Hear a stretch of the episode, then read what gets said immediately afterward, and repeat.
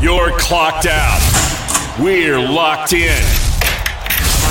You're listening to Crunch Time with Miguez and Mesh here on the game. 1037 Lafayette and 1041 Lake Charles, Southwest Louisiana's sports station. Good afternoon and welcome to Crunch Time here on the game at Southwest Louisiana Sports Station in your home for the LSU Tigers and Houston Astros. Matt Miguez here on 1037 Lafayette and 1041 in Lake Charles. The game hotline is 337 706 0111. And here in Acadiana, watch us on the simulcast, Stadium 32.3 and Channel 133 on LUS Fiber. Producer and co host extraordinaire, Mr. James Mesh. James, good afternoon, sir. How are you? I'm feeling mathematical. You are feeling mathematical.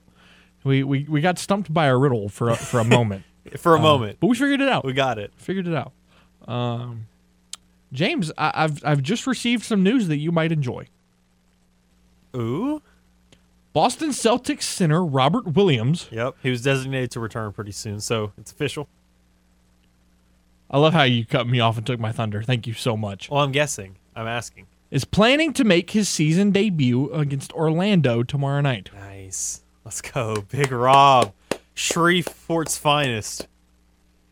Really, he's from Shreveport. Yeah, yeah he's got Shreveport across his neck. I did not know that. Wow, gotta love the port. Oh, big port guy. I'm de- I'm definitely looking forward to spending my Friday next week in the port. I'm looking forward to that. Yeah, you are. Absolutely, absolutely. So on today's show, we're going to tackle quite a few things. Um, for, for starters, the Falcons are bad. I like that start. Yeah. They're better than the Saints, but they're bad.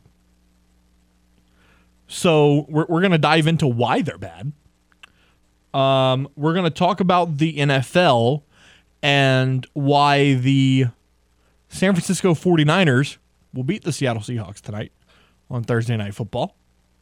And then we will give you a preview the Battle of I-10 between Louisiana and McNeese as they take they go head to head inside the Legacy Center on the campus of McNeese University in Lake Charles. Poll question of the day is up on Facebook and Twitter. It was announced earlier today that Drew Brees would be a interim assistant coach for the Boilermakers in the Citrus Bowl in a couple weeks against LSU.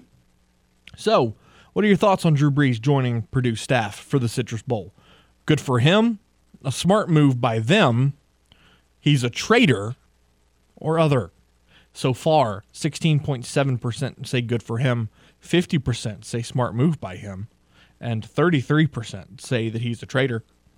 And Ralph Bergeron, well, hopefully this will spark a desire to get into coaching and he ends up as the Saints OC but as an LSU fan, makes my blood boil.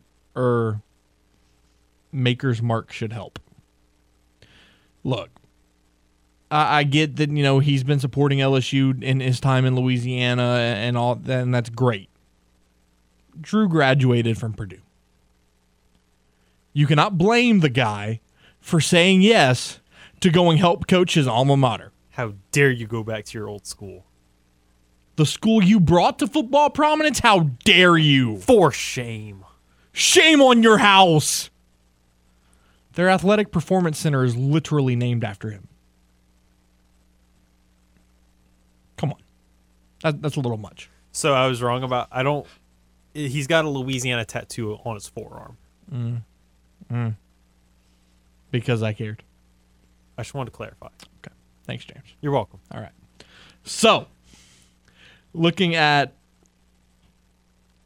some look, look, looking at the Thursday night football game between the the Niners and and the Seahawks, and we're gonna get into it later in the show. But I just want to, you know, kind of spend a minute just just kind of looking at this game because preseason you looked at this matchup and you said, well, the, the if the Niners are anywhere near what they were last year, you're going to blow them out the water. Well, not so fast. Because now the Niners are without Trey Lance. They're without Jimmy Garoppolo. Playing rookie Mr. Irrelevant, Brock Purdy, against a Seattle Seahawks team that is much better than anyone anticipated. And it's crazy to say that considering they're 7 and 6. But James can tell you, we were calling for like two, maybe three wins. I was looking more towards one. So they have du- they have doubled and then some their projected win total from crunch time. They gave me one of these. So yeah, oh, yeah, oh yeah, sure did. Um, so congratulations to to the Seahawks. You, you've already done better than planned. Chad uh, just called and said that he said it kind of feels like this is the year of celebrities.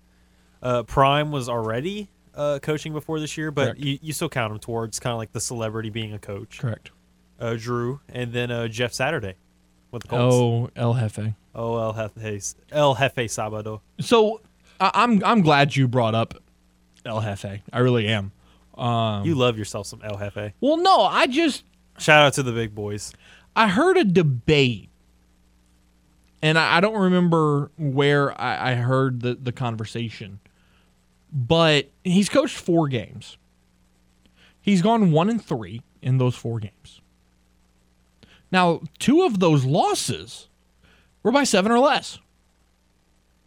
The one anomaly was just getting your face stomped into the ground over and over and over again by the Dallas Cowboys.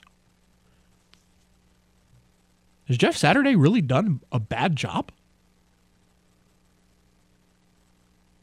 Because he was asked if you if you go back to his introductory press conference, he said, "Look, after eight games, if I'm bad at this, I'm gonna say God bless you and you know, move on." But here's the thing with that Cowboys game, remember, it was close. It was The first three quarters. It was. It's just they gave. It's just they gave up 33 in the final right, and so in the final quarter. Jeff was asked earlier this week, you know, how he, he would assess his performance so far and if he planned to interview for the position. And he said, if they offer me an interview, I'll interview. So clearly he thinks he's done well enough to become the permanent head coach. James, do you agree? I think you could keep him in contention, uh, but I would still definitely go look and see about other candidates. I get it; it works since he was a longtime center for the Colts. But to me, you keep him in in the rotation, you interview him. Maybe he's ahead since you know him a lot better than maybe some other guys that would be interviewing for a head coaching job. But still, you definitely do your due diligence. Do the Vikings just absolutely spank them Saturday night or Saturday afternoon? Uh, I feel like it's an afternoon game. It Yeah, won't it's be a a 12. Sunday afternoon game. No, it's a Saturday afternoon. Still, game. still a still an afternoon game. Nevertheless, the Vikings just lost. I think they still want to keep themselves very high in the seeding. I think that I think they're able to get the dub. I don't think I think it'll be another one of those close games because, like we had said, only lost one point to the Eagles, lost by seven to the Steelers on Monday Night Football, and they held themselves together for three quarters against the Cowboys before just falling apart. I don't see that type of falling apart again. I think Jeff is able to kind of get them together, especially since it there was their bye week last week, so they had an extra week to prepare for this game. So I think this one will be a lot closer. But I still think Minnesota comes out on top. I agree. I agree. I, I, I think the Vikings find a way to win this game um, uh, over the Colts. So, looking around the world of sports, I, I like to find a story that is really just a head scratcher. Like, like you just read a sentence of it, and you go, "Really?" So here it is. Okay. The NCAA has oh, selected. that's always a good start. NCAA. the NCAA has selected Massachusetts Governor Charlie Baker as its next president, succeeding Mark Emmert.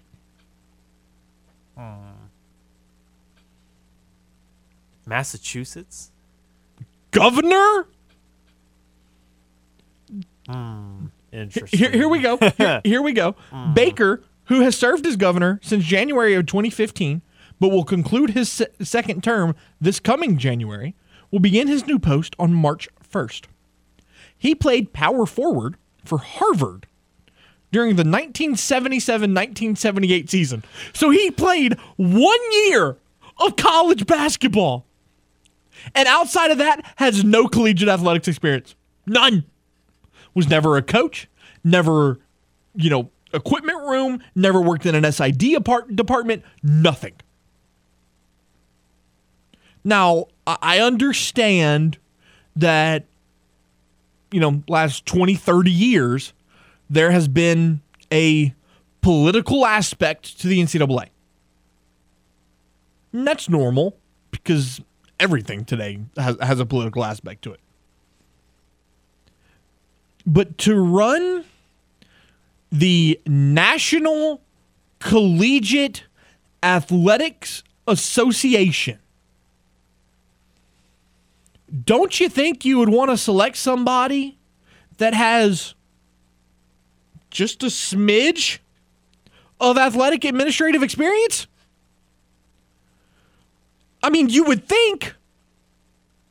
I mean, to be fair, uh, Mike Leach wasn't really all that into it. He did play a lot more college athletics than than this guy, but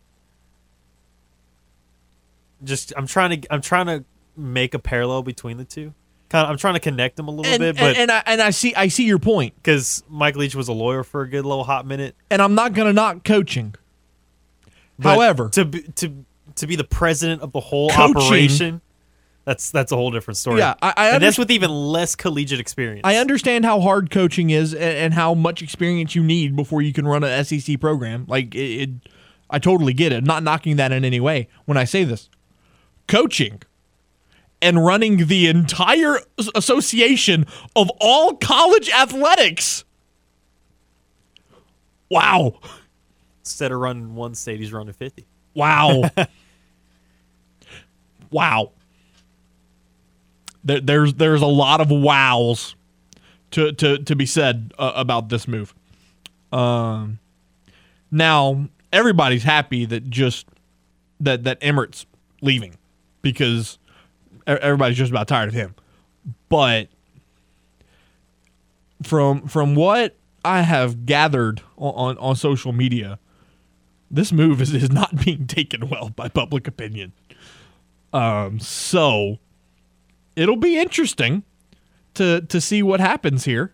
Uh, who knows? They, they they always say when you when you run something like a business, it, it turns out pretty well in the end. I don't I don't know. We'll see. Uh, just on the surface, let's hire a a 66 year old governor who doesn't have a lick of collegiate administrative experience to to to run the whole damn thing. Just just run it all. Uh, okay. Anyways. You got that, bud. Yep, all you.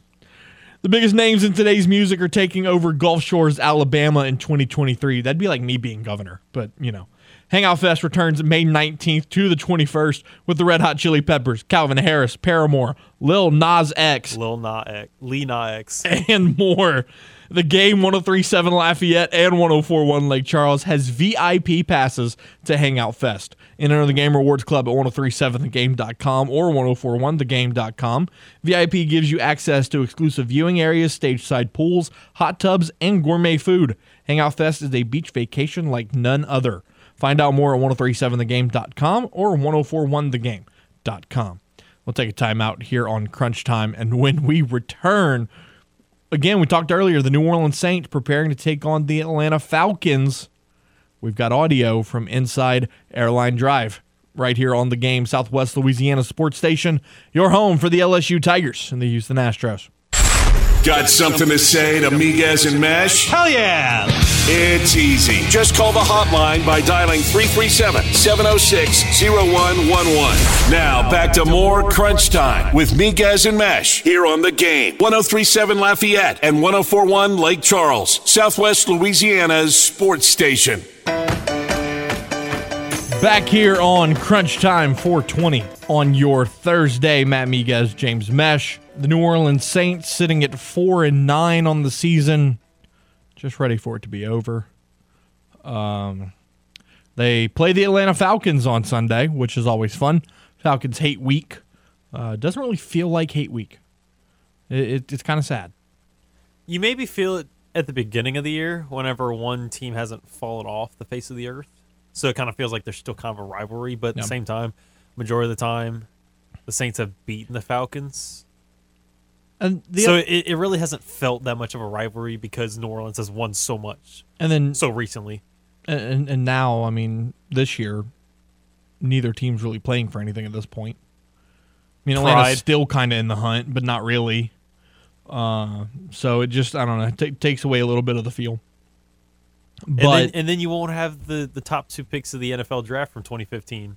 We won't have that anymore because Marcus Mariota's Marcus Mariota's out for the year, Yep. and then Jameis Winston just, just- doesn't play. just, just doesn't just play. doesn't see the field. suits up, doesn't play. Um, yes, which is a, a conversation for another time and place. But Pete Werner returning from his injury sur- suffered six weeks ago. Uh, he he spoke to the media and he was asked, "What is their mindset the rest of the way?"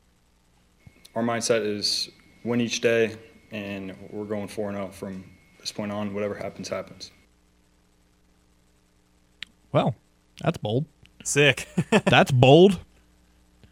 So now what you have done is you have set yourself up for a media firestorm the second you lose a game. Second you lose, you're getting pounded on social media. Uh, mm, not the smartest PR move, but okay. You know, uh, that's fine. well, Uh, everybody, everybody's goal is to go 17 and 0 and win well, the of Bowl. course. But when you're four and nine, I probably wouldn't be saying, "Oh, we're going four and zero the rest of the way." What's the plan? Plans to go 4 and 0 the rest of the way. And whatever happens, happens. Okay. Anyways, Pete Werner, uh, he was asked what the plan is for new Falcons quarterback Desmond Ridder. There's many different ways you could look at it. We don't necessarily have a great feel for him. No team does, and um, they could possibly do something different with him. So I think uh, I don't think we necessarily look at it as far as advantage. At the end of the day, it's um, going to come down to how well we're going to execute our job when it comes to Sunday. And on the offensive side of the ball, Andy Dalton was asked, "What were your expectations before the season? They couldn't have been good." When I came here, I was expecting to be the backup, and There it is. you know, I just try to help this team from that point of view and from that uh, that role.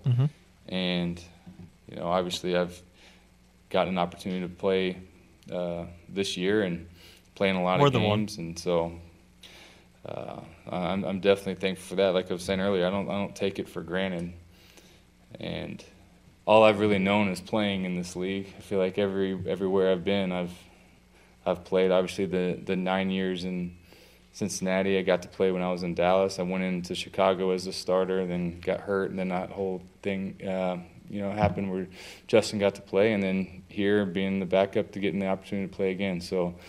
Um, I've been fortunate that I've been able to play everywhere I've been. You know what I've noticed when he when he brought that up the first time when I was listening to it, cutting out the audio. I'm like, Andy Dalton's a curse. He curses each franchise. He's just a winner, isn't he? Uh, He he plays everywhere he goes. He's just a winner. The guy just he's a player. you can't keep him off the field, Andy Dalton.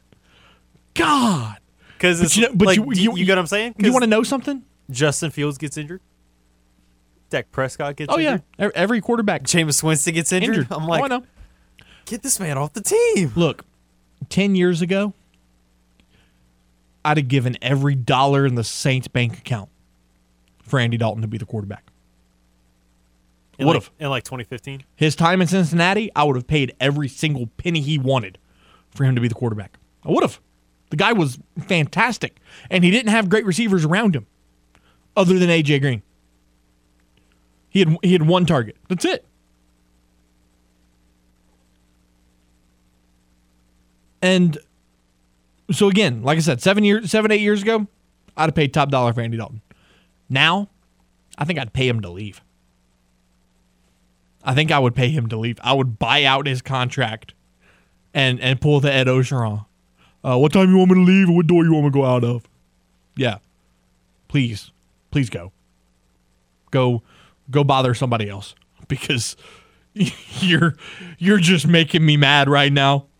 Uh, Mohamed Sanu was a solid target for him for a hot eh, little minute. He was on the back end of his career. Yeah. Okay. I mean, e- even he he had one and a half targets. He he was okay. Sanu, Sanu wasn't. I mean, a superstar. He he was okay. No, but he was solid, and I liked what Jeremy Hill did for those like kind of three or four years. Oh, Jeremy Hill. We love Jeremy Hill. We we kind of forget about Jeremy Hill How could you forget about him? because he didn't do a whole lot in the NFL. Yeah, Did a lot at LSU. Didn't do a whole lot in the league. Uh, Andy Dalton was also asked, "How do you keep the mentality in a losing season?" James, before you play it, before you play it, I, I just, what mentality? The mentality of sucking. You're four and nine. Yeah, I mean, it's eh, obviously it's hard. At the end of the day, all that matters is winning, and Really? it doesn't matter how it gets done. And I mean, you can, eh, from a personal level, you could play really bad and you can win, and it, you know, it f- feels better. There's things that you can improve and things that you go into, but at the end of the day, you won. And on the opposite side of that, you can play really well and lose, and it feels like you're not doing enough. Feels like you, um, you know, you're there's still a lot out there that you can do better, even though personally you may be playing well. So I mean, there's all different aspects that go into it. So I mean, it is hard to uh, be where we're at and know that we've missed some opportunities to, to keep winning. But at the end of the day, we still have four games left to play. You still have to go out there and play the game, and you know you got to make the most of of every opportunity that you get. So, you have to make the most of every opportunity you get. Well, Andy, why haven't you? Why haven't you made the most of this opportunity? You you could have been good enough to be the starter if you wanted to be. But you've done just enough to stay on the field. Just enough. And, and then the other thing is, I'm, I'm I'm convinced that Dennis Allen just doesn't like Jameis Winston. Like there there there's some personal beef there because how I, I, you can't explain why he doesn't see the field. Dennis Allen just doesn't like him. Uh, and then the, the the other thing that Andy Dalton was asked was why hasn't Kamara been productive or been involved as much? Yeah, I mean, I wouldn't say there's one reason why that hasn't happened. Um, you know, I think there's some stuff where we could probably get him the ball a little bit more uh, at times, and you know, I think some of those situations where he was getting a lot, it's just check downs and different things, and where you know, I feel like we've had opportunities to get the ball to to other guys, and so uh, I mean, I wouldn't say there's one reason why. I mean, it, he hasn't been getting the ball. There isn't one reason why Alvin Kamara hasn't gotten the ball. Play calling much? That's why he was saying there's not just one reason. There's multiple reasons. Well, the biggest one is play calling. Ding, ding, ding, ding, ding. We have a winner. Andy also really likes throwing to Juwan. He really likes throwing to his tight ends. And I Guess- don't blame it because I really like Juwan, but this man hates Juwan. Mm. I like Johnson. Juwan's potential. Juwan right now, not a huge fan. Wow. He's okay. He's okay. He said, "I don't love you until you're a superstar." I'm not saying that. I like the guy. I wouldn't be throwing it to him as much as Andy does. Andy likes to panic and dump it to the check down real quick.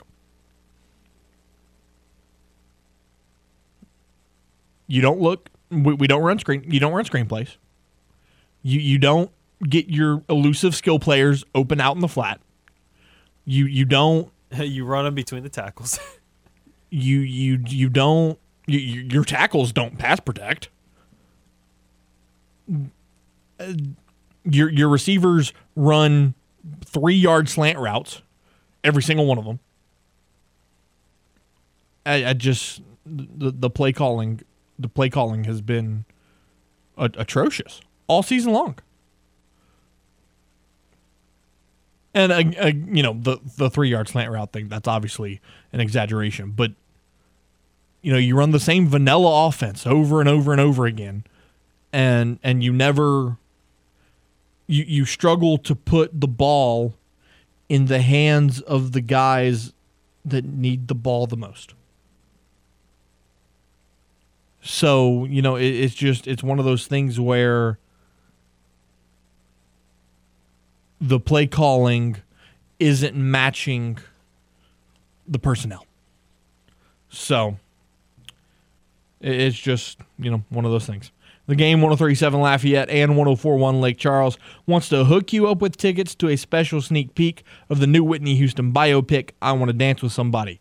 That's right, see before anyone else by simply texting Whitney to 68683. That's Whitney to 68683 to score a pair of tickets for a special sneak peek December 20th at the Celebrity Theater in Broussard. It's the I Want to Dance with Somebody sneak preview brought to you by A. Bryan's Jewelers and the game, Southwest Louisiana's sports station.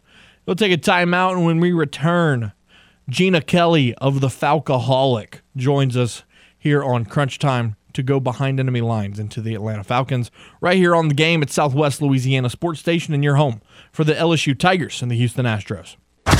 You're listening to the game. 1037 Lafayette and 1041 Lake Charles. Slings it far side. Stingley steps inside the receiver and picks it off. Southwest Louisiana's sports station. A shot to left field. Going back on it's Gordon. He'll look up. It's a goner. Your home for the LSU Tigers and Houston Astros.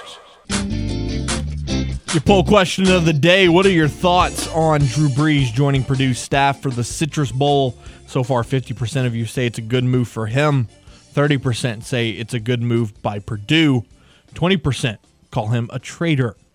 Interesting. Ton says he's literally an alumnus of Purdue. How could he be a traitor? Hopefully, he does well. Saints pay attention and bring him in next season as an OC. God, could you imagine Drew Brees? as the Saints OC. I'm gonna get to uh, a little story a little later, but That's it, interesting. it's about it's about Drew Brees being a coach. Let's go behind enemy lines with the Atlanta Falcons now. You know, that that's always it's always a fun game when when the Falcons come to the to the Caesar Superdome. Gina Kelly of the Falcoholic with SB Nation joins us on the hotline. Gina, good afternoon. Thanks for taking the time. How are you? I'm doing great, thanks. Thanks so much for having me. So you know, looking at the Falcons, five and eight on the season, they they've gone through their fair share of troubles, just like the Saints in, in terms of the injury bug and, and everything else. Just kind of walk our listeners through the Falcons season so far. Well, um, obviously, you know, things got shaken up quite a bit last offseason when the Falcons, along with the Saints and the Panthers and the Browns, attempted to trade for Deshaun Watson. That led to longtime starting quarterback Matt Ryan being shipped off to the Colts for a third round pick. Um, and so they've been starting Marcus Mariota this season. Uh, Mariota has been the same player for his entire eight year career. I don't know if the Falcons were expecting something different, but what they got was, you know, Marcus Mariota, the player. And um, obviously he's been benched now, and Desmond Ridder will be starting this week, which is a big change. And so it, it's pretty easy to look back at the Falcons season and say, you know, the run game's been very good. The passing game has been a weakness. Um, defense is kind of up and down, which is kind of par for the course for the Falcons. But um, it's a little bit harder to know what to expect going into this week with Ridder now um, established as the starter. You know, you talked about the run game and, and how good it's been. The, the leader of that has kind of been Cordarrelle Patterson on the year from the run game and even in special teams, making an impact in special teams as well. Uh, you know, he, he's really been the difference maker for the Falcons so far. Yeah, he really has. And I got to say, especially as somebody who's, you know, not really a spring chicken myself, it's been really fun to see him experience this career resurgence at his age and at this point of his career. Now, you, uh, another thing you hit on is the fact that the offense is getting turned over to the rookie Desmond Ridder, uh, third round pick out of Cincinnati, led the Bearcats to the college football playoff last year. He's had 13 games to kind of you know learn the playbook, watch how it's done in game, things like that. What is the expectation among the fan base uh, about what Ridder's going to be able to do in these last four games and beyond? It varies widely. Um, I think that you know there's a segment of the fan base who's like, Ridder should have been starting from week one, and they expect him to come out and just be, you know, phenomenal from jump. Um, you know, it's possible that Falcons fans are a wee bit spoiled from many years of Matt Ryan, who, of course, started his pro career with a 62 yard, I think, touchdown uh, completion to Michael Jenkins. Uh, I don't. Ex- I, I think that the rest of us have more balanced expectations. Obviously, you know, it takes time for rookie quarterbacks to develop. The learning curve from college to the NFL is is very very steep, and so it'll be interesting to see how he performs. Um, going to New Orleans and starting your pro career in that environment sounds like the worst case scenario to me. I was kind of hoping that they would trot him out as the starter against the Steelers so that he could be kind of in a friendly environment, although I think that there were more Steelers fans in Atlanta that day than Falcons fans. But um, yeah, so I'm a little bit concerned for him going on the road to the Caesars Superdome. It's not going to be a friendly environment, and it's going to be kind of trial by fire. So it will be interesting to see how it goes. Yeah, it definitely doesn't set up for, for a great story with how uh, raucous the uh, the Saints faithful can get. But you know, lo- looking at the the Falcons' offense you you we talked about Cordarrelle Patterson. They have a ton of talent and a ton of young talent at that, with guys like Tyler Allgeier, Drake London, and, and a couple others. Just kind of talk about the the young talent and, and kind of an offensive rebuild that Atlanta's gone through the last couple years.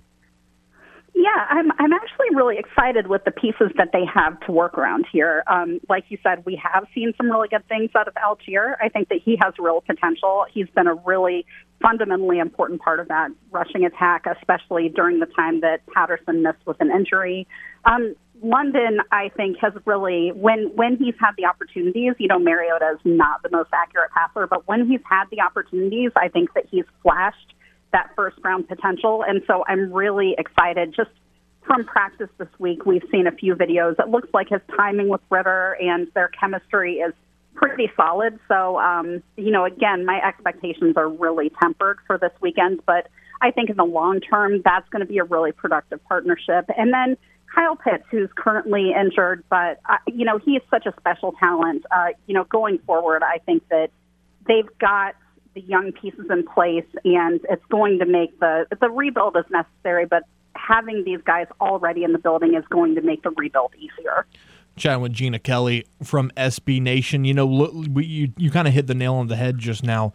Looking ahead to, to next year and even further beyond for the future, Desmond Ridder, Tyler Allgeier, Drake London, Kyle Pitts. You also you're also going to get Calvin Ridley back you know. No, he was traded to the Jaguars. He was traded to the Jaguars. That's right. Yeah, that's right. Yeah, there's so much.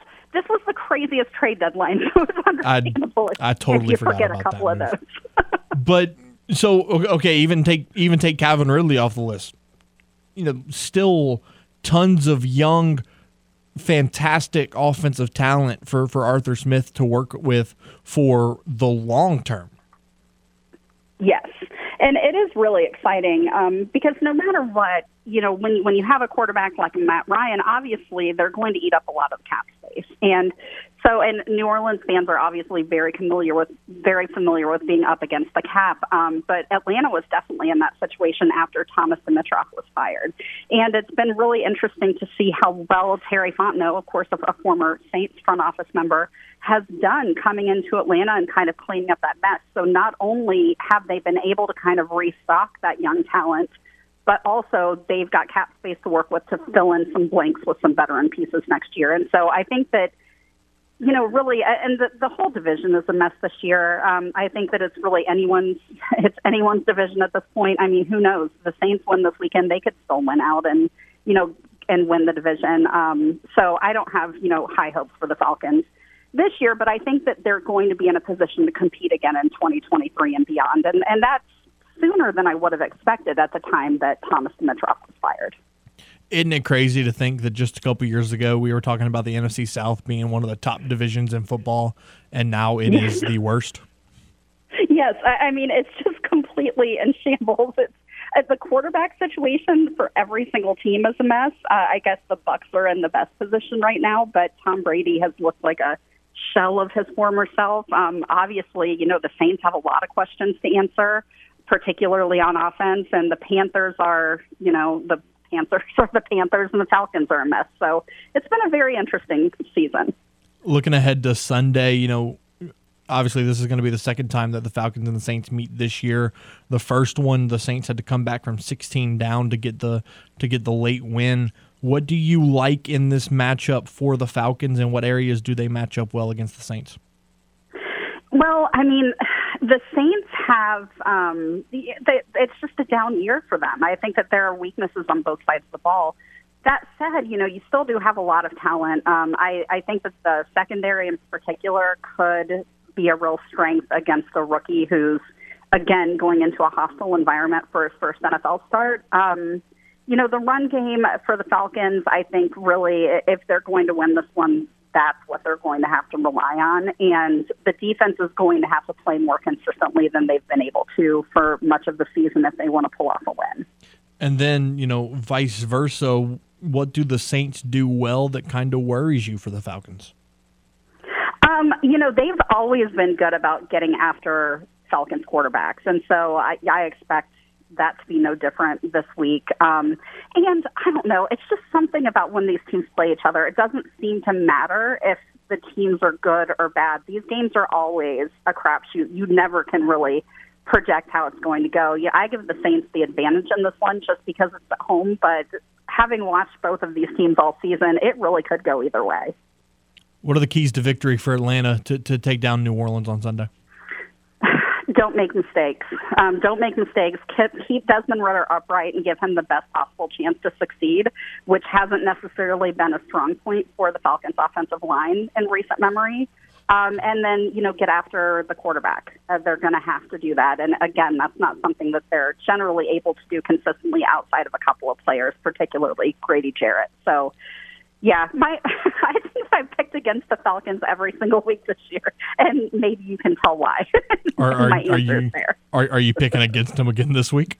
Yes, I did. I did pick. I did pick the Saints to win this one. It's hard for me to pick the Falcons over the Saints when they're playing in New Orleans. Really, that, that's. Fair. I mean, it's happened in the past, but it's just unusual. That's fair because I never picked the Saints in Atlanta, so that's that's fitting. Gina Kelly yep. of the Falcoholic joining us on the game hotline. Gina, really appreciate your time. Uh, enjoy enjoy the game. Have a great weekend, and uh, we'll talk again soon. Yeah, thank you so much. You too. And there she goes, Gina Kelly of the Falcoholic. You know, reading reading on Twitter, gotta give gotta give a birthday shout out to to my guy Ralph Bergeron. It's Ralph's birthday, James. He turns the young 63 today. So shout out shout out to Ralph. Happy birthday, Ralph. We we appreciate you, buddy. Um, I I don't envy you driving to Alexandria though, but uh, you know. Anyways, happy birthday. We'll take a time out, wrap up hour number one right after this here on the game, Southwest Louisiana Sports Station, and your home for the LSU Tigers and the Houston Astros. They could debate who should win the MVP, but they'd rather argue who has the best hair in sports talk radio. We just wash the hair. You know, I work on my hair a long time, and you, and you hit it. It hits my hair. Now back to more of the stylish crunch time with Miguez and Mesh here on the game. 1037 Lafayette and 1041 Lake Charles, Southwest Louisiana's sports station. Welcome back to Crunch Time. 452 right now on the clock. I do want to remind you that here at the game, we want to stuff your stocking with a $500 Visa gift card. It's the Christmas Comes Early sweepstakes presented by Armentor Jewelers. Simply enter into the Game Rewards Club at 1037thegame.com or 1041thegame.com for a chance to score a $500 Visa gift card. It's that easy. It's the it's the Christmas comes early sweepstakes powered by Armentor Jewelers and the game 1037 Lafayette 1041 Lake Charles Southwest Louisiana Sports Station. talking about the poll question today. Thoughts on Drew Brees joining Purdue staff for the Citrus Bowl as they take on LSU soon coming up? Looking at the results so far, half of the votes are going towards good for him, good for Drew Brees. Almost 36% is going to smart move by Purdue, the Boilermakers. And then the last 14% are saying traitor. Ton comes in and says he's literally an alumnus of Purdue. Thank you, Ton, the voice of reason. How could he be a traitor? Hopefully he does well. Saints, pay attention. Bring him in next season as an OC. And then you had gotten to Brian saying Correct. traitor. He went there. Uh, and then we had a couple of Facebook comments. David Ockman getting experience to come coach the Saints. Look, I love that idea. Don't get me wrong. Nope. I love the idea because I remember as a kid, another friend of mine, uh, he had moved uh, quite a few years back. Man, he's been gone like seven years. I remember we used to kind of play football in each other's front yards, and we would pretend that we were both on the Saints, and that um, Drew Brees was the offensive coordinator. So man, that would that would just work out. How it was like we imagined it would happen, and then it, it, it ended up coming true. I'd be okay with Drew being OC. That's what we're saying. OC. I don't want him to be head coach. He to me, he doesn't need to worry about the defense. Yeah, I don't. I don't want him to be head coach. I'd want him to be OC, or at least an, or like the quarterbacks coach, like how Zach Strief is handling the offensive tackles, Yep. or like the offensive line as an assistant coach. But I, I I always thought that would be a great idea, and to see that this could possibly be something that could happen, that'd be awesome. The only thing that I wonder about it is though, with all the with all of Drew's sponsorships, with him being at like Smoothie King, with him being doing Surge, we have one of the buildings here in Lafayette. You got he what does he still do Tide? Uh, he does walk-ons. He's he's definitely still with walk-ons for sure. I think he's still with Waitr. Like he's got a bunch of different businesses he's with. It's like I wonder if him being a coach for the Saints or a coach for anybody, like kind of like full full time, like he's an official member of the staff all year long, not just for the bowl game. Would that interfere with his contracts? It's interesting. Because because imagine him being in a meeting, kind of being and them looking at film, and then all of a sudden Drew's phone rings, bling bling, and it's Smoothie King being like, "Hey, yeah, we got to talk." So it's like, "Hey, pause pause the tape. I got to dip. I got to take a call." It's fair. Um, I mean, coaches have endorsement deals all the time. Maybe not as many as Drew's I was gonna say, but it's not like how it is with Drew, who's So- been with them for years before he even got out of league and got out of coaching. So I wonder if like they would have to make an adjustment on his contracts on like, hey, uh, like you got to do maybe this amount of deals or like you got to show up to this many events in person, Right. like how we did with uh with the Saints and him going to uh walk-ons here in Mm-hmm. Lafayette. I remember going over there to try and win one, some of those uh, Saints tickets Yep. He uh he, or, or less commercials. he he's popped in at walk-ons in Lafayette on, on several occasions. Uh, Cody Broussard said he's helping his alma mater out while they are in need. Definitely a short-term service on his part. Uh, Brian Poche says good move by Purdue, and then Bob Gates says good for him. Uh, I mean, yeah, it, it's a good move for Drew. I don't think it's a permanent thing.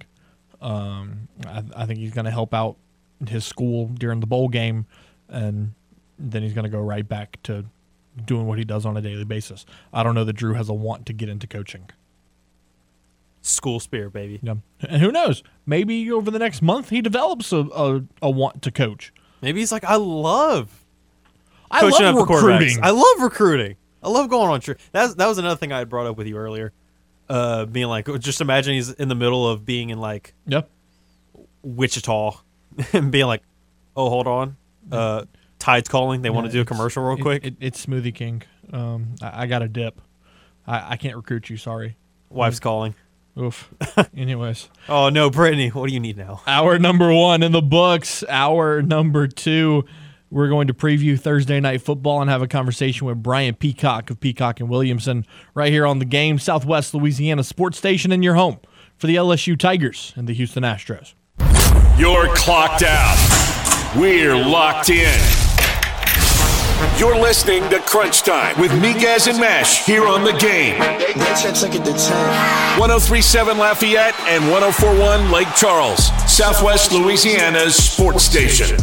Hour number two on a Thursday. You're listening to Crunch Time on the game. It's 1037 Lafayette and 1041 Lake Charles, Southwest Louisiana Sports Station, in your home for the LSU Tigers and the Houston Astros. Matt Miguez, James Mesh. Give us a call on the hotline 337 706 0111. And here in Acadiana, you can watch us on the simulcast, Stadium 32.3 and 133 on LUS Fiber. In our number one, we talked about why the Falcons are bad, or and how they could just as easily beat the New Orleans Saints. What a what a what a game that's going to be Sunday afternoon. Uh, and I cover it. Woohoo! Good for you, James. Bravo. No one cares. Um, What a Debbie Downer. I okay. Talked about the matchup between the Seahawks and the Niners, which is again an interesting football game. Uh, we'll talk a little bit more about that with Brian Peacock coming up in about half an hour. Uh, some top stories to look at. We also talked about the NCAA making another poor decision. Shocker. They make those a lot. It's interesting. Uh, Stephen Curry scheduled to miss, quote, a few weeks uh, after a uh, after a shoulder injury that he suffered. Uh, it is a left shoulder injury. They he suffered it Wednesday night against the Pacers, uh, and they will not provide a timeline for his return. Let's go to the hotline now. Frank, what's up? Uh, not a lot. How you are, Bo? I'm fantastic, sir. What you got? Uh, well, uh, first question, because uh, I, I talked to James, uh, and uh, he got to listen to me vomit. Uh, so, next question. Uh, why on earth would she bet against the Falcons? Because they're coming to New Orleans and it's a tough place to play. Okay, okay, okay, okay. I'm thinking about it. Let me let me steer through the minutia. Uh, It's just the thing- the thing is with the home games, still they haven't been good at home in the while. Andy Dalton uh, at quarterback. Um, why would you bet against uh, the Falcons? Because the Falcons quarterback is making his first career start. But Dennis Allen is still starting Andy Dalton, who couldn't find um, his butt with a map and um, two flashlights and other friends to help. So why would you bet against the Falcons? I mean, I, I mean, I'm picking the Falcons to win the game, but I mean, I'm, I'm not. I'm, I'm seriously. I'm not taking the Falcons to win the game. I'm not going to watch.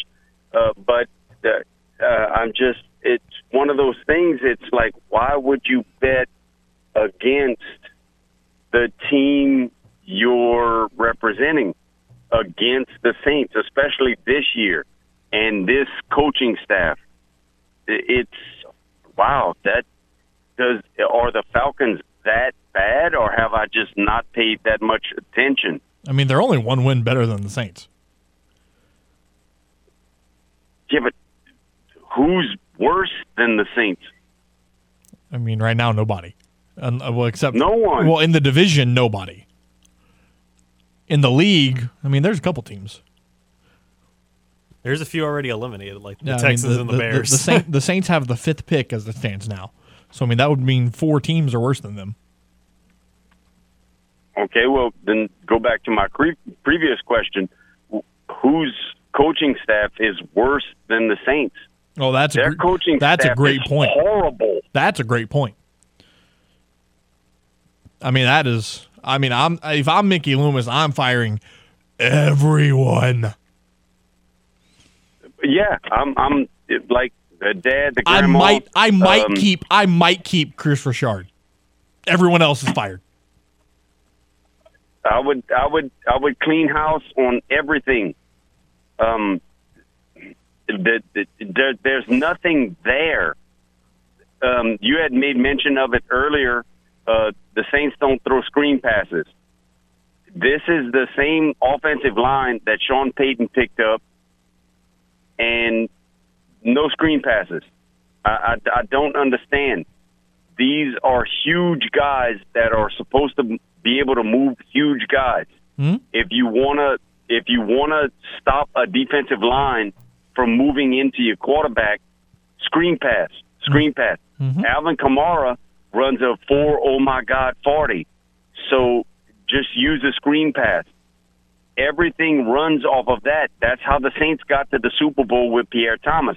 I just don't understand what Dennis Allen is thinking right now.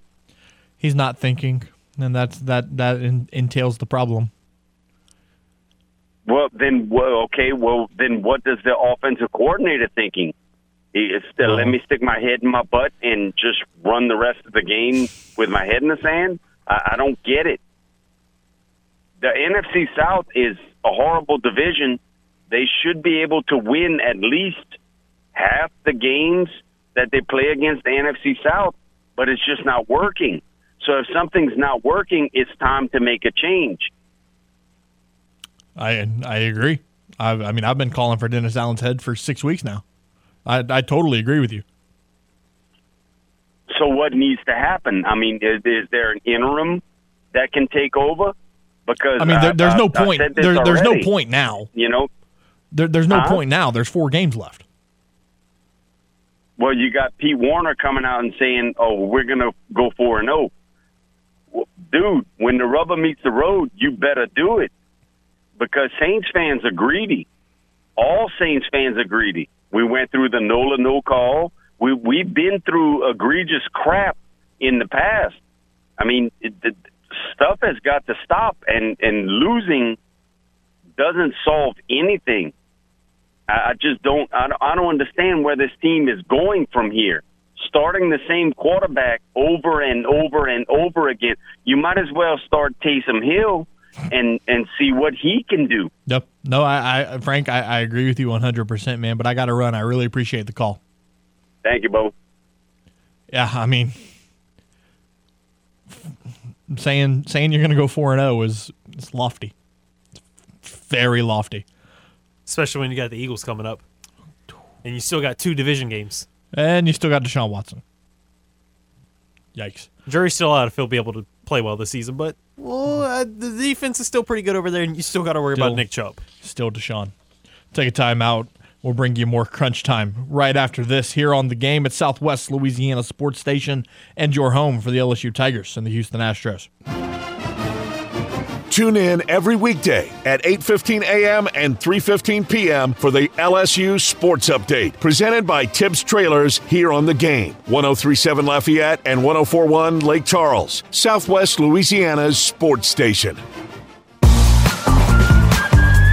If you were looking for great stocking stuffers for the holiday season, look no further than the Game Clubhouse at 1037thegame.com or 1041thegame.com. As a member of our rewards club, you'll have the opportunity to score excellent prizes, like a $150 gift certificate to Mr. Lester Steakhouse at Cypress Bayou Casino Resort, or a $25 gift certificate to Mabel's Kitchen, also at Cypress Bayou Casino Resort. But you can only score these great stocking stuffers by becoming a member of the Game Clubhouse at 1037thegame.com or 1041thegame.com. It's free, it's simple, so sign up today. 14 after the hour, Matt Miguez, James Mesh. Going back to it, you know, recapping, resetting on some of the headlines of the day, the NCAA has, has announced a, a new president, um, Charlie Baker, who is currently serving as the governor of Massachusetts. And his only college athletics experience is he played one year for Harvard in the 70s. Interesting. But again, what do I know? If it works out, it works out. Good, good, good for the NCAA, I, I, I suppose. Yesterday, Michael Desormeaux met with the media as they began preparation for the Independence Bowl against Houston next Friday in Shreveport. Uh, that's, it's going to be a cold one, like 41 at kickoff. Chilly, chilly, chilly up in the port. But Desormeaux said yesterday, you know, t- talked about Jamal Bell uh, returning from a multitude of injuries throughout his career. And obviously, the, the big question was players like Andre Jones and Michael Jefferson opting out of the bowl game. Uh, Desormeaux said it very clearly the guys that are here will play. I mean, you always miss, you know, players like that, but um, you know, I mean, you can focus on those things, or you can focus on the ones you got and getting them ready to go play and get ready for their opportunity. And you know, uh, you know, Andre's another one made the decision that he was going to move on, and that's that's you know that's the decision he wanted to make. Uh, I'm excited about the guys that get to go play. Um, you know, they've they've worked their tails off all year and, and played behind him and played the supporting cast, and, and they get to go out there the last game of this year and go be the star of the show. So I'm uh, you know, I'm excited about the, the opportunity for those guys. And, you know, the, the guys that, that want to play in this game, we're, we're going whoever it is, however many it is, we're going to get them ready to go. And we're fortunate. Most of them, they, they, they want to get on that bus and go do it.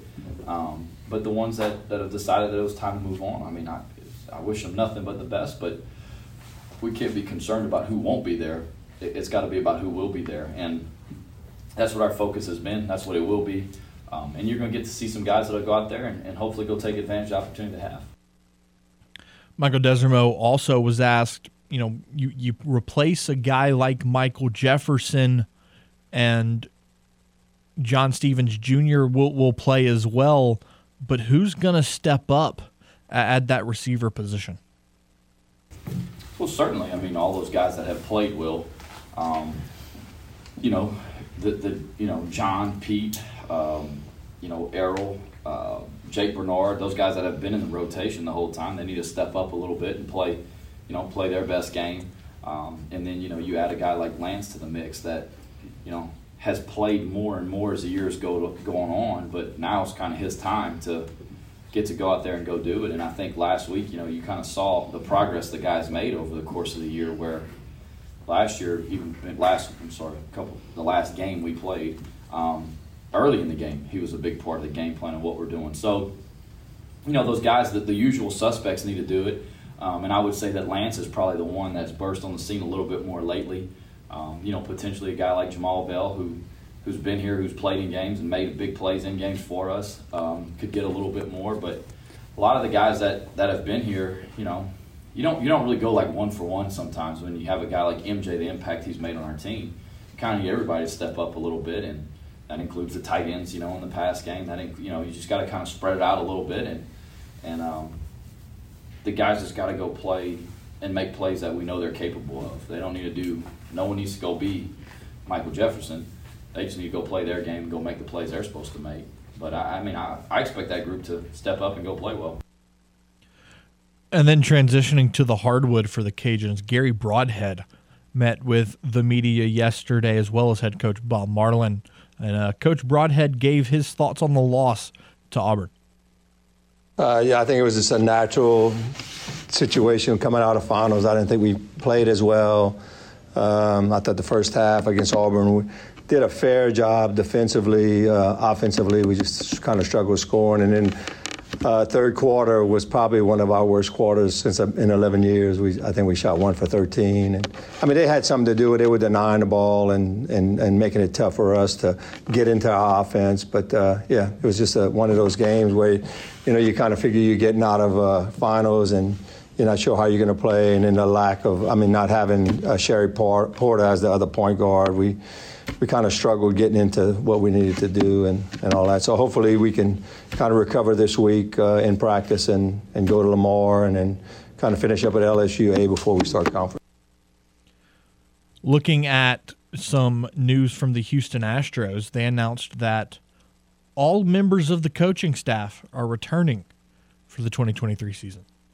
There were some some rumors that Joe Espada, the the bench coach, would take a managerial position somewhere, uh, but it has been announced that he will return to Houston along with every other member of that World Series coaching staff. So that is huge news for the world champions as they look to defend yet another world championship, their second in franchise history. LSU news Javien Toviano, a five star Under Armour All American cornerback out of Arlington, Texas, has committed to LSU football. Now, we, we talked to Wilson earlier this week, James. This was a position that LSU needed to address. And, I mean, th- this seems like a pretty good start. Go and, go and get a five star recruit in, in a guy like Javien Toviano. It's always a good sign to be able to kind of replenish a certain room, certain position group whenever you're able to kind of get a five star.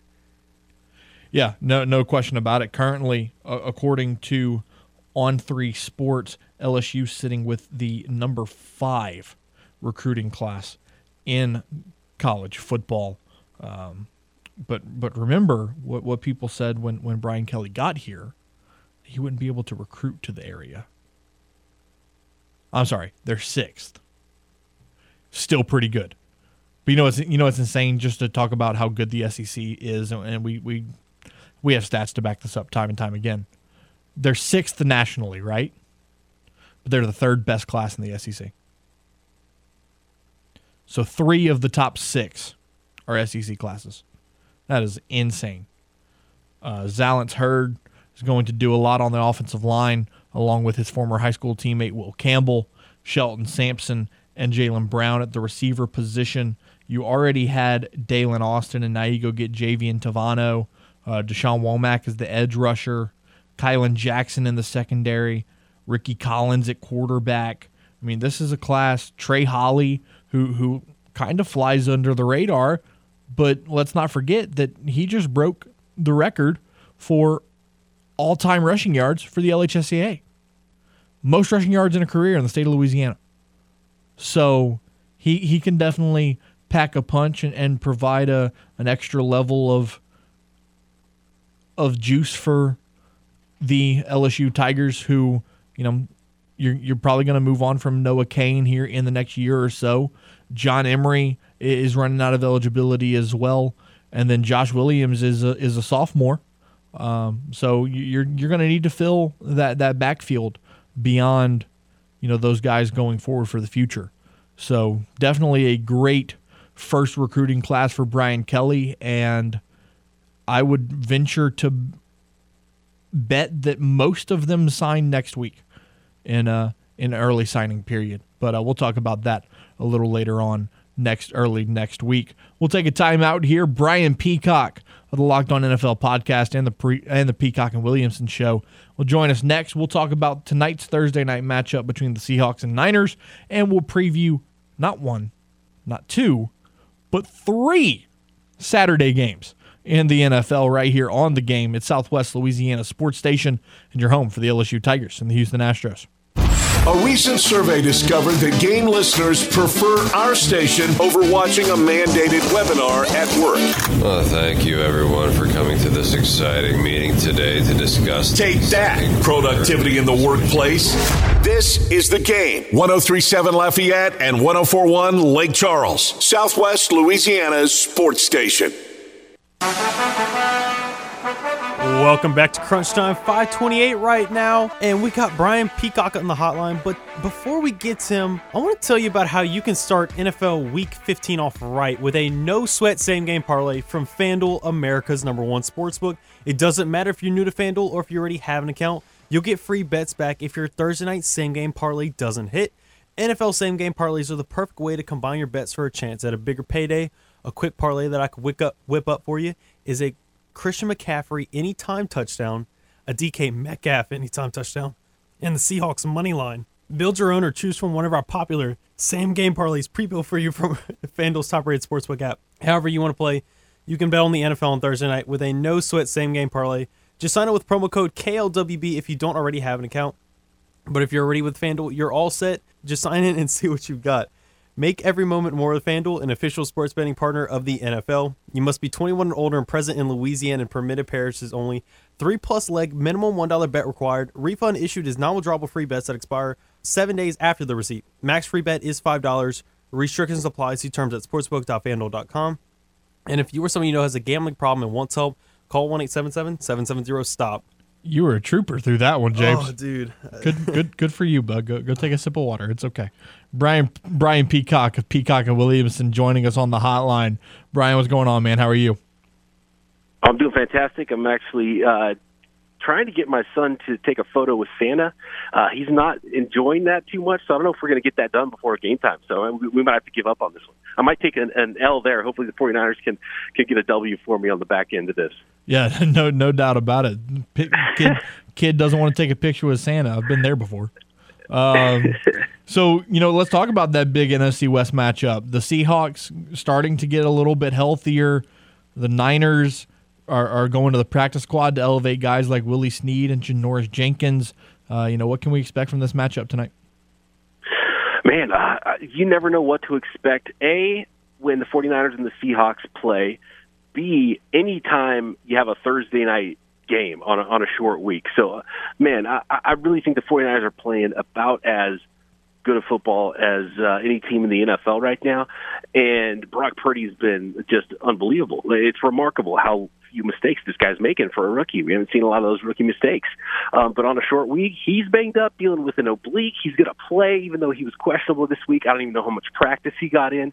So this this is one that uh, this could go any direction at all. Uh, I have no idea what to expect, but on paper, the 49ers defense has been the best in the NFL, and um, the, the 49ers on offense have enough playmakers, even with Deebo out, to, to score enough points. So I do like the 49ers in this one, but I do hate a banged up rookie on the road, hostile environment, short week. Uh, I think you can throw the paper out the window, probably. And you know, looking at the matchup earlier in the year where the Niners won 27 to 7, obviously the Elijah Mitchell in- injury ha- has put a, a, damper on the Niners running game. Are there any other injuries to uh, to look out for between these two teams?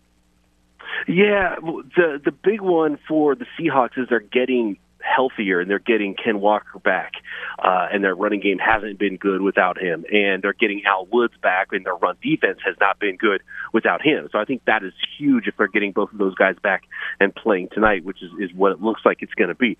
So I mean, Al Woods is so important to plug in that middle, and, and I know the 49ers and Kyle Shanahan always wants to run the football uh, with rookie undrafted free agent J.P. Mason, uh, Tevin Coleman still hanging around, and he's been on and off the practice squad for the 49ers.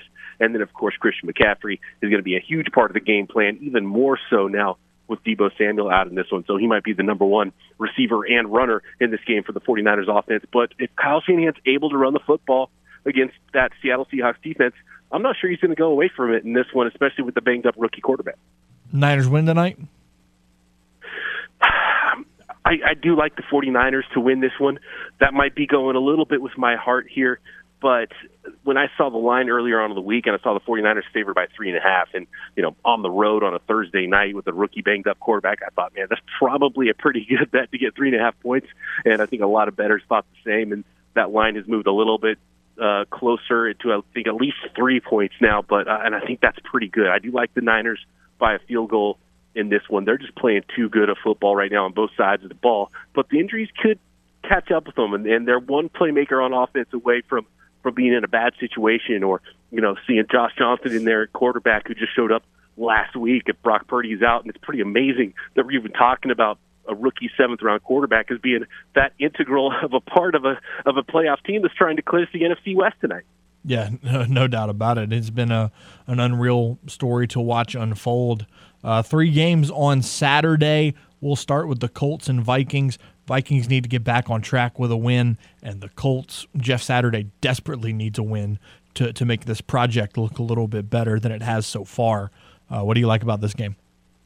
Yeah, this this game is interesting because you know the with, with the record, the ten and three record for the Vikings, they just haven't been playing as well as that record looks, and and I think they might lose that two seed to the 49ers here pretty soon if, if the Niners can stay healthy and, and keep playing the kind of ball they're playing in the NFC. But um, that I, I feel like Jeff Saturday's Colts have played a brand of football that can sort of muddy it up against a team like the the the Minnesota Vikings. Um, the Vikings defense has not been strong, so they should be able to score enough points to keep this one close. And even last week with the Vikings, their Kirk Cousins is throwing for 350 yards, and and um, Justin Jefferson's got 150 yards receiving, right? And they, still win the football game. So I think Dalvin Cook is not looking like the same guy he's been throughout his career. So um, I, I don't know if I can call the upset here on this one, but I do think. Uh, as far as paper tigers in the NFL go, it's starting to look a lot like the Minnesota Vikings are one of those. Chat with Brian Peacock here on Crunch Time. Matchup in the AFC North between the Ravens and the Browns. Baltimore, uh, same stories last year. Injuries starting to pile up. Cleveland's getting Deshaun back. Can Cleveland stay alive in the hunt, or, or do the Ravens top the division once again? I really like the Ravens on defense here. I don't know how many points are going to be scored total in this game. Um, Deshaun Watson was really rusty in his first game. Second game back, a little bit better, still very rusty, but you saw a couple throws, and he was like, oh, "Okay, there, there's that guy." You kind of can see it in there a little bit. How quickly does that come for him? Is it going to be more like an extended? Because he didn't play last year. Not only was he, uh, you know, suspended for all this season until a couple weeks ago. So, um, is this going to be like an extended uh, preseason for him the rest of the way, and then we'll see the the old Deshaun Watson in 2023, or does he pick up quick and, and start to look a lot better every single week? And um, and he was trending a little bit in the right direction, but I don't like the Browns against that Ravens defense, and they are going to have Huntley back in this one. It looks like no Lamar Jackson for the Ravens, but um, I'm looking at you know a 13-10 kind of a win here for the Ravens on Saturday. And then looking at the night matchup for Saturday, it's going to be AFC East matchup, uh, Dolphins and Bills. Two is look kind of impressive, and then on the other side for Buffalo, they've been getting wins. They've been ugly wins, but still been wins, and they're now ten and three. yeah, it's funny because both of these teams started out like gangbusters, um, and, and if you zoom out season wide, you'd think that this is going to be some big shootout of a football game. But uh, starting a couple of weeks ago against the 49ers, that Dolphins uh, offense had been stymied a little bit. And then Brandon Staley um, was kind of showing more of the same on defense against the Dolphins last week with the Chargers and and slowing that team down a little bit. So you know, making Tua make the the the more difficult outside the numbers throws, those um, those big arm sort of hole shot throws, and really trying to use your leverage on the defensive side of the ball, knowing that they're trying to get those in breaking routes and and catch and run stuff for Waddle and Tyreek Hill, and teams have done a really good job of taking that away. So we'll see if that continues here. Um, and uh, really the the Buffalo Bills have had a really rough time finding playmakers outside of Stefon Diggs on offense for uh, for Josh Allen to throw to. So I actually think this will be a sneaky low scoring game here, but you know, bad weather, cold weather, a Miami team going up to Buffalo. I still like the Bills a lot in this one. And then in about 30 seconds, who do you have winning this matchup? Uh, the, the the the Bills are the the 49ers game tonight. Uh, for the 49ers Dolphins. I mean, oh, I mean Bills Dolphins. 49ers Seahawks. Oh no, Dolphins. No, Bills, Bills Dolphins. Yeah, Bills I, I Dolphins. Like, yeah, I like Bills. I like Bills for okay. sure uh, in this one. I think it's going to be a little bit low scoring, but yeah, give me the Buffalo Bills for sure. And then quickly, Saints Falcons. Who wins on Sunday? Oh man, this is a tough one for me. Uh, I, I'm I'm excited to see Desmond Ridder. This is more of a popcorn game for me because you have no idea what to expect in a guy with his first NFL start. But he's played a lot of football in his career. He hits all of Bill Parcells' seven quarterback commandments. You know, a lot of wins, a lot of um, you know, elevating his college team. So uh, I'm excited to see Desmond Ridder, but it's hard to predict a, a rookie quarterback's going to win his first NFL start. And they don't have a ton of uh, play, players on either side of the ball, really, for the Falcons. So uh, on paper, you have to like the Saints, I think. Brian Peacock of Peacock and Williamson joining us. Brian, appreciate you as always. Have a great weekend of NFL football, and uh, we'll talk again soon. Yeah, anytime. Happy holidays. And there he goes, Brian Peacock. We preview Louisiana and McNeese in the Battle of I 10 here on the other side, and we'll wrap it up after that right here on the game. It's 1037 Lafayette, 1041 Lake Charles, Southwest Louisiana Sports Station in your home for the LSU Tigers and the Houston Astros. Back here on Crunch Time, Matt Miguez, James Mesh, and as a reminder, France will take on Argentina in the World Cup final on Sunday, and you can watch the thrilling action starting at 9 a.m. on Delta Media's Telemundo Lafayette, free over the air on KLWB, channel 50.3 and Cox channel 19. For our Lake Charles listeners, World Cup fans can watch on Telemundo Lake Charles, free over the air on channel 19.2 and Suddenlink channel 137. Catch the World Cup final on Delta Media. Wrapping up today's show tonight, the McNeese Cowboys hosting the Louisiana Raging Cajuns in what's been dubbed the Battle of I 10 in the Legacy Center in Lake Charles. Tip off is set for 7. And you know, looking at this game, th- this seems to be a yearly occurrence between the Cajuns and the Cowboys. Uh, the Cajuns coming into this game nine and 1 on the season. Their one loss being that that close thriller with Drake a few weeks ago. Uh, McNeese coming into this game three and seven on the season. And you know, James, we, we always talk about in, in sports you look at records and you go, oh, you know, this team's nine and one, this team's three and seven. The nine and one team should win, right? You would think so, but when it comes to this type of old time, old school rivalry, you kind of you can you can throw out the records. You kind of look at the records within the rivalry because you look overall, Louisiana does lead over the Cowboys 62-35 in the series. And it's interesting when you look at when they play in Lake Charles, Louis, McNeese slightly leads 22 to 21. Now, you know, it, it- it's it's interesting. People tend to forget because of how respectful these two programs have been recently. Mm-hmm. These two schools don't like each other. Correct. Like you still have Especially in basketball. You still have the pettiness because you still have Louisiana calling them still McNeese State, even though Mm-hmm. McNeese wants to say McNeese. While on the other side, the Cowboys, all their students and fans, they still say ULL or UL Lafayette. So it's like it's just it's still pettiness. So there's definitely still a certain hatred towards one another. Yeah, no, no, no question about it. And one one thing that that's interesting to note as well with the Cajuns is this is going to be the beginning of playing eight of their next ten on the road. That is a brutal stretch of basketball for Bob Marlin and company. They will not play in the friendly confines of the Cajun Dome again until January the 5th. Just a bru- they're going to play at McNeese tonight. They've got Texas next week. Then they're off for Christmas. And then you open conference play at Coastal Carolina at Old Dominion before you come home to play Southern Miss. So this is going to be a, a stretch that's going to test this group. And, you know, for, for McNeese, this is a great opportunity for John Aiken and his team to, you know, kind of iron some things out, figure out where they are as a team. You know, they, they like to shoot the three pointer a lot. Uh, they're only scoring 63 points a game. Uh, so what is what is this team's identity going to be for, for the Cowboys in, in what's John Aiken's? It's only his second season, so he's still you know working through the process of, of putting his stamp on this team. So you know what's the identity of the Cowboys? and uh, that's kind of what they're still trying to figure out. What what do they want to do? Because a lot a lot of these McNeese programs, they're still trying to rebuild from what had happened with the double hurricane. Absolutely. they're they're still trying to get through it. I mean, there's a reason why they John Aiken right now at McNeese is only 14 and 29. Like he he's still trying to build that program back up. Correct. No, no, no doubt about it. Um, however, Bob Marlin does notice that the Cowboys, although they're three and seven, they do a lot of things well. They're athletic. They've got some high major transfers. They, they, they've got big guards, uh, and they're more of a perimeter oriented team. Kevin, if they can shoot the basketball, we got to make sure that they don't use the three point line to their advantage, and we take advantage of it like we have been. And we've done a good job the last two games. If you look at Samford, the second half, were they two for 10? And then LC was two for 23.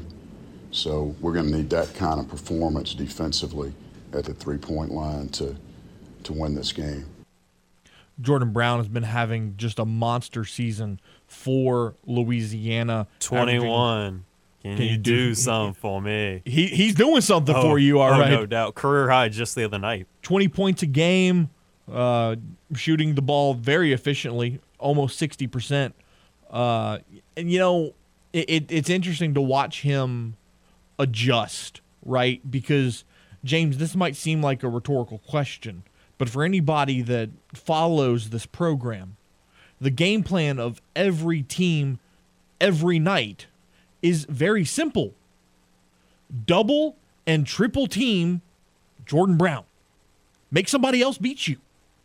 So, you ask Bob Marlin, what's the game plan when McNeese goes to double Jordan Brown?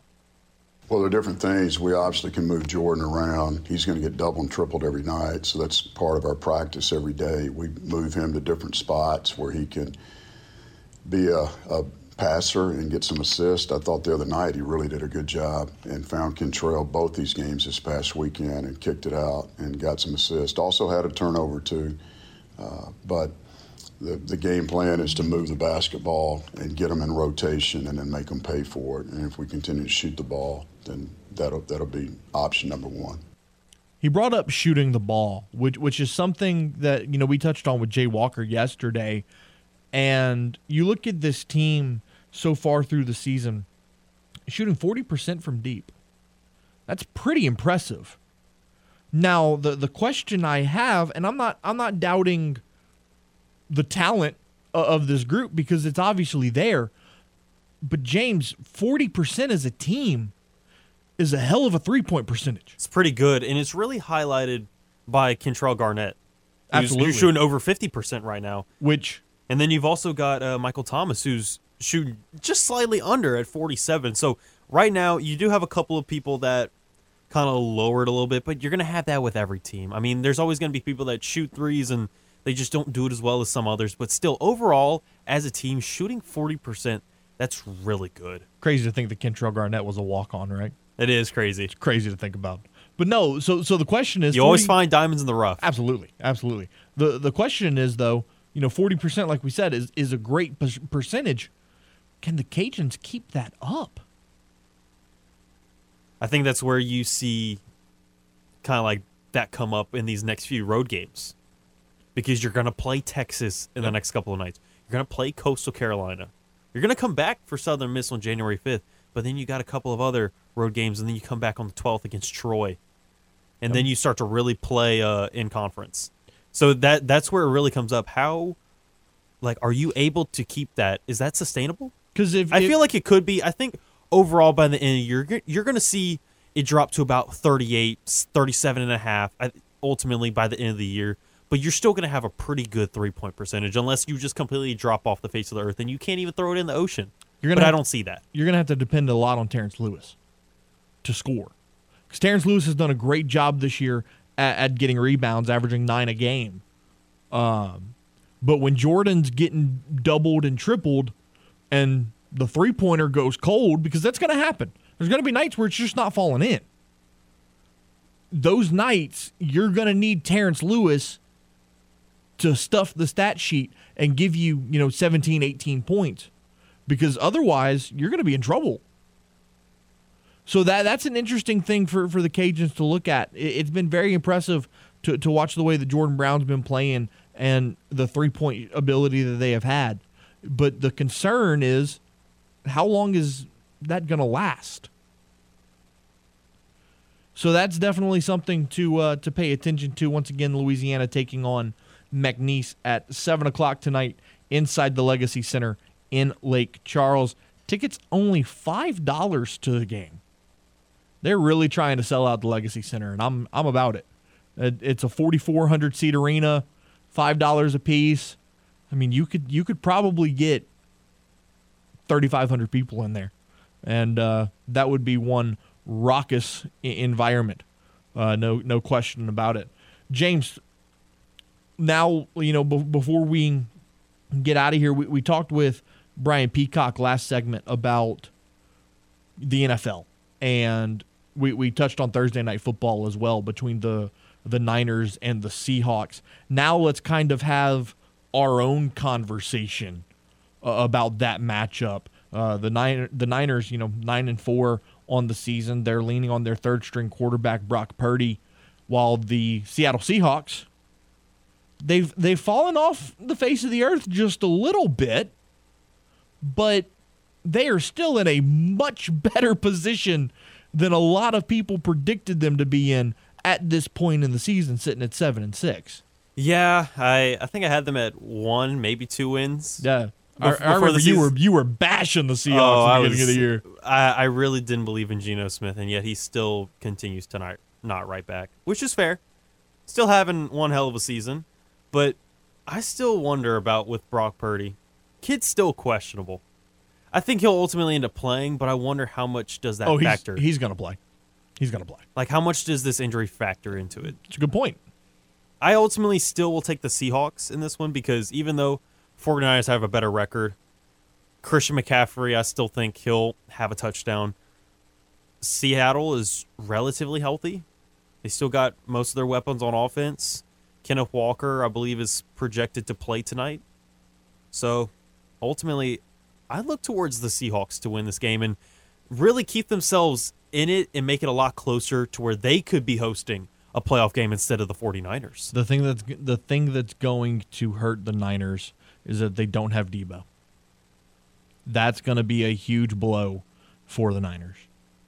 Um, Brock Purdy, you know, obviously we- we're talking about the rib injury that he suffered in, in their last game. I, I think he's going to be good to go. Uh, I read earlier today that he is expected to play. Kenneth Walker is expected to play. Um, so I I think he takes the field. But you, you bring up a good point. How effective is he going to be able to be? Uh, Christian McCaffrey. Because he looked unstoppable against Tampa. Right. I, I think Christian McCaffrey does. I think he has a good game. But the question becomes is a good game out of McCaffrey and McCaffrey alone enough? Enough. And I don't think it is. So that's you still have some good young pieces on Seattle's defense that could slow them down. You got a score prediction?